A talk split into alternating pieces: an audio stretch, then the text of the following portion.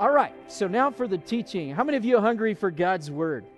I know I am hungry for the Lord's word, and I believe God has a word for us tonight. We're continuing in a brand new series that we began in the book of James. Pastor started it last week, and I'm going to be continuing with James chapter one, verses two through twelve, and this is going to be a two-parter. So I'm going to teach half tonight, half next week, and this is called Turning Trials into Triumphs. Turning Trials into Triumphs. The bulk of the teaching that I'm going to do tonight is based on chapter two of the book called Be Mature by Warren W. Wiersbe, published in two thousand eight, including the title and the outline that I'm going to use, the general outline. I quote Wiersbe so often that I thought I would just give a blanket credit at the beginning because his commentary on James is absolutely phenomenal. He's got so many good things to say. It's that good. All right, well, let's dive right into the book of James, chapter one, verses two to twelve. I'm going to read from the New Living Translation.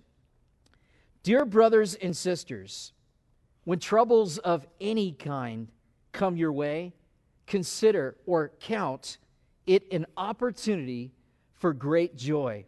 For you know that when your faith is tested, your endurance has a chance to grow. So let it grow. For when your endurance is fully developed, you will be perfect and complete, needing nothing.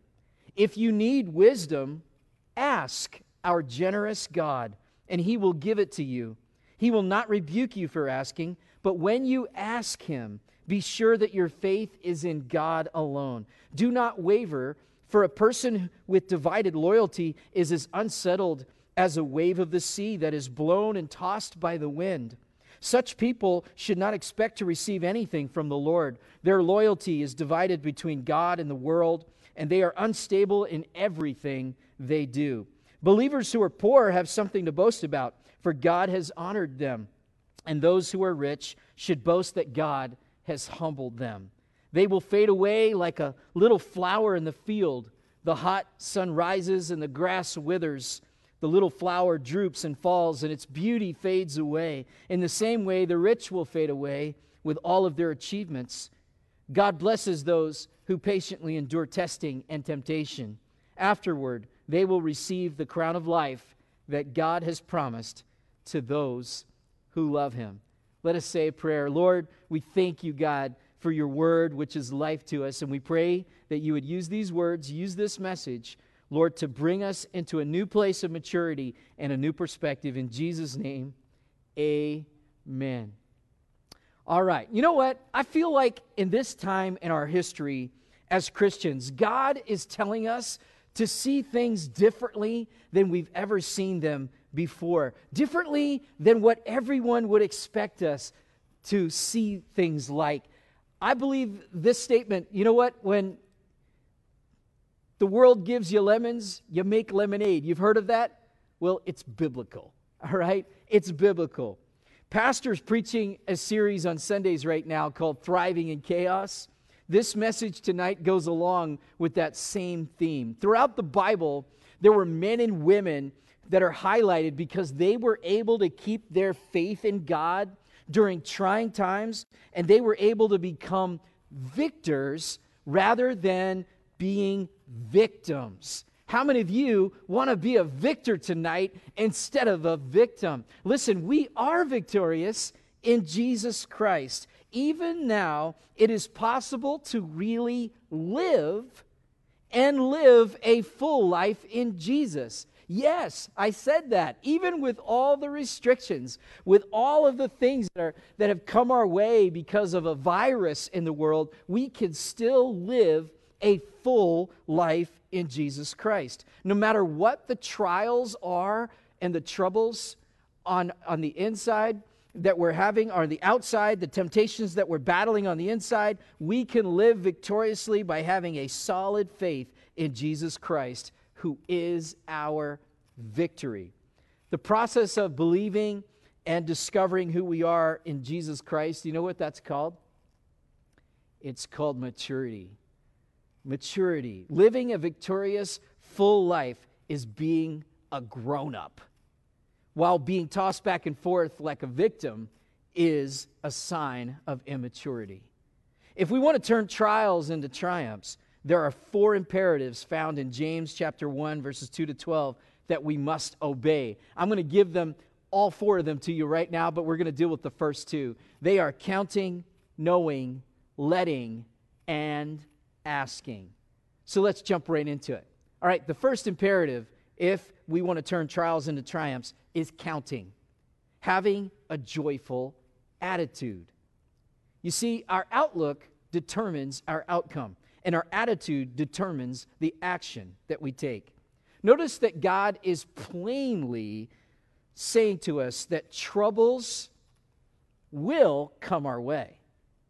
It's not if they come our way, but when troubles come. This is a very important teaching because there are many false teachers and ideas that get circulated out there that say either directly or indirectly, like in a veiled way, that if we are victorious Christians, we won't have any trouble, that we'll constantly be on the mountaintop, victory after victory, but we'll never be in trouble. In fact, they say that if you have trouble, that something is wrong. Maybe that you just don't have enough faith. You lack faith, there's some sin in your life, or maybe there's just some extreme enemy battling against you, and so that's why the trouble is there.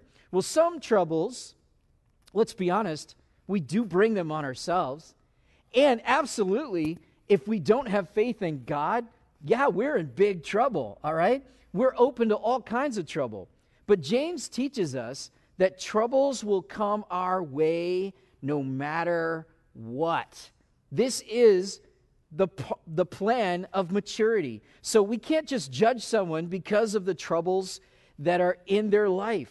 That would be way off mark. That would not be biblical. Jesus warned his disciples this. He said, in the world you shall have tribulation. All right, I know that's not something you would want to repeat, but let's repeat that. In the world you shall have tribulation. He's talking to you, Christian, in John chapter sixteen, verses thirty, verse thirty-three. Paul told his converts this, we must, through much tribulation, enter into the kingdom of God. He said that in Acts fourteen twenty-two. So listen, there's going to be tribulation. It's a requirement that we go through it in order to obtain the prize. The enemy fights against us for sure. The world opposes us. We struggle with our own evil desires. Listen, for us, we live a life of battle, Christian. But what do we do with all of our troubles?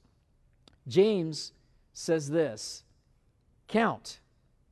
Now, he didn't mean like count to ten, although that's not a bad idea, all right? Maybe before you post that on Facebook because you're all fired up, just count to ten. Maybe you shouldn't post that, all right?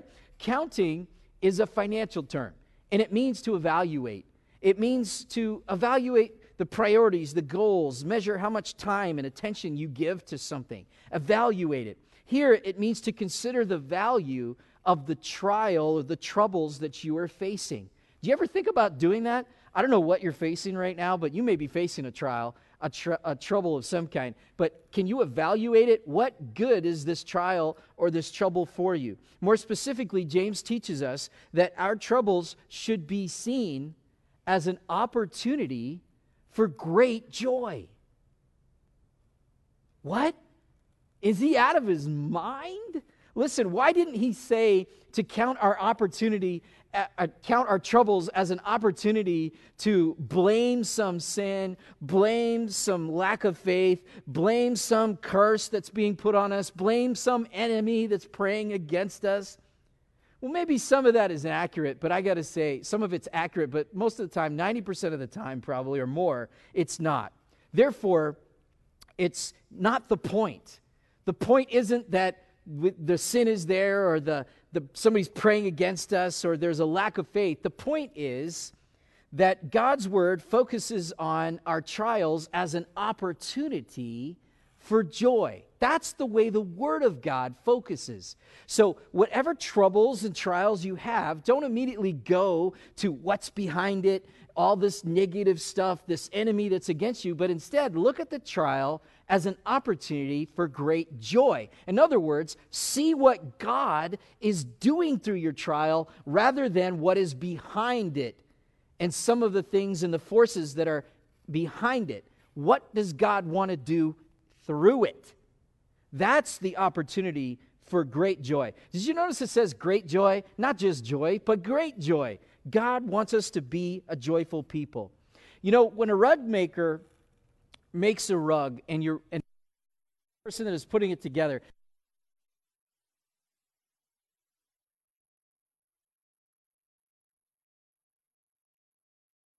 it's going to look messy.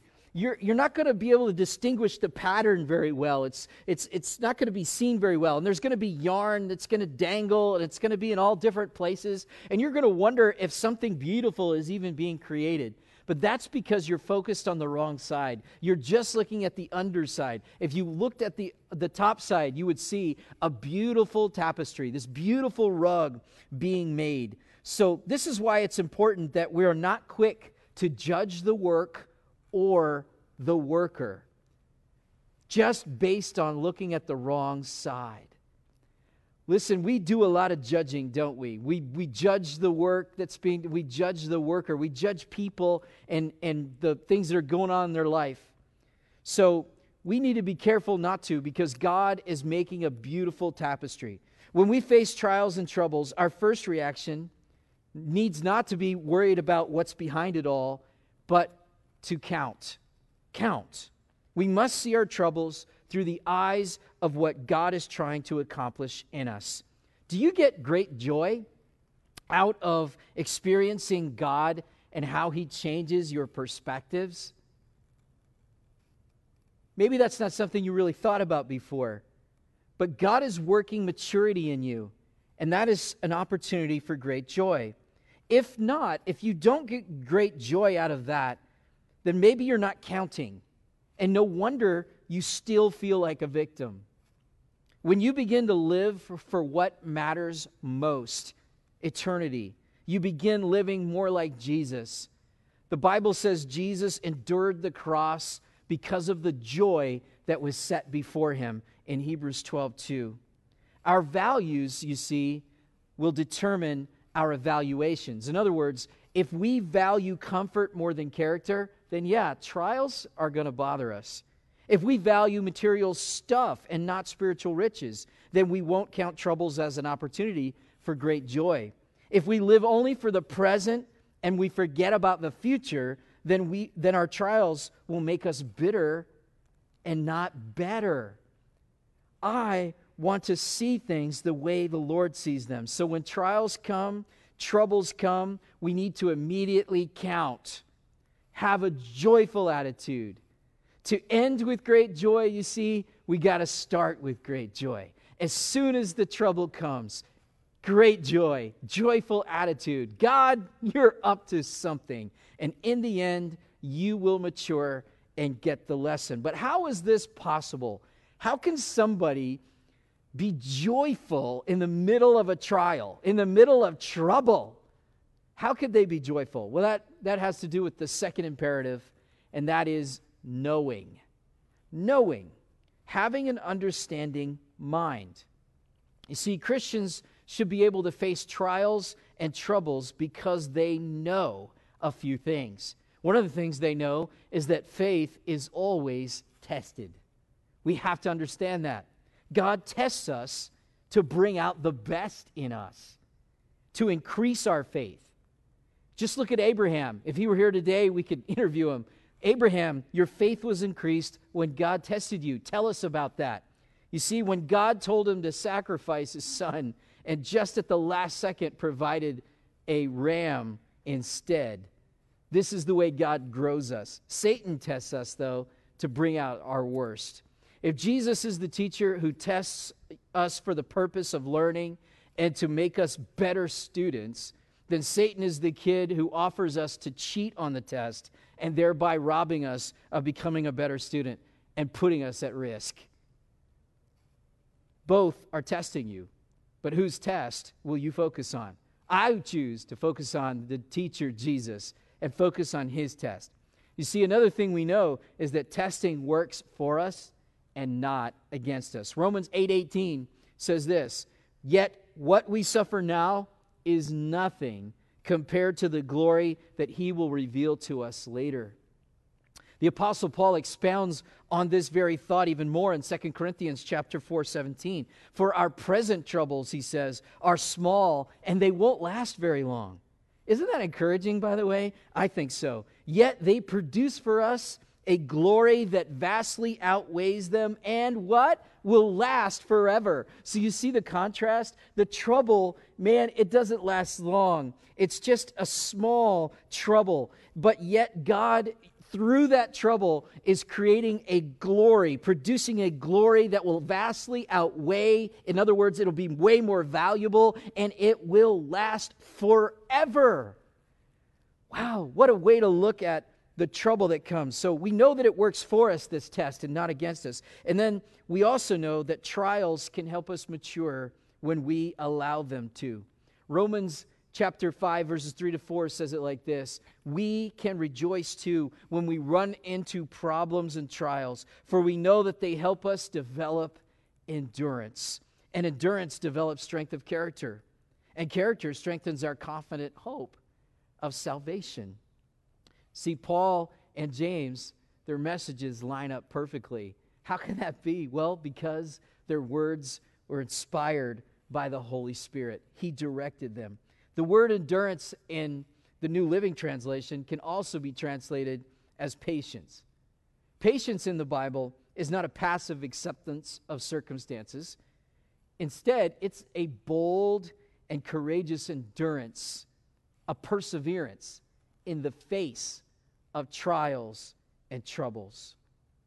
You see, mature people are patient and persistent people. Immature people are always impatient people. Impatience and unbelief, they usually go together, just as faith and patience do. You see, in Hebrews six twelve, the Bible explains it this way. It says, "Follow the example of those who are going to inherit God's promises." Why? Because of their faith and endurance, or patience. Faith and patience. Patience is the key to every other blessing. And this is why God wants us to have it. And the only way that we can truly develop that patience, that endurance, and the character that God wants to give us is through trials. Yes, we can't gain it by praying. We can't gain it by attending church. We can't gain it by reading some book or listening to a sermon or any other quick method. The only way to gain the patience, the endurance, and the character that God wants us to have is by living life and going through trouble, going through trial. That's how God does it.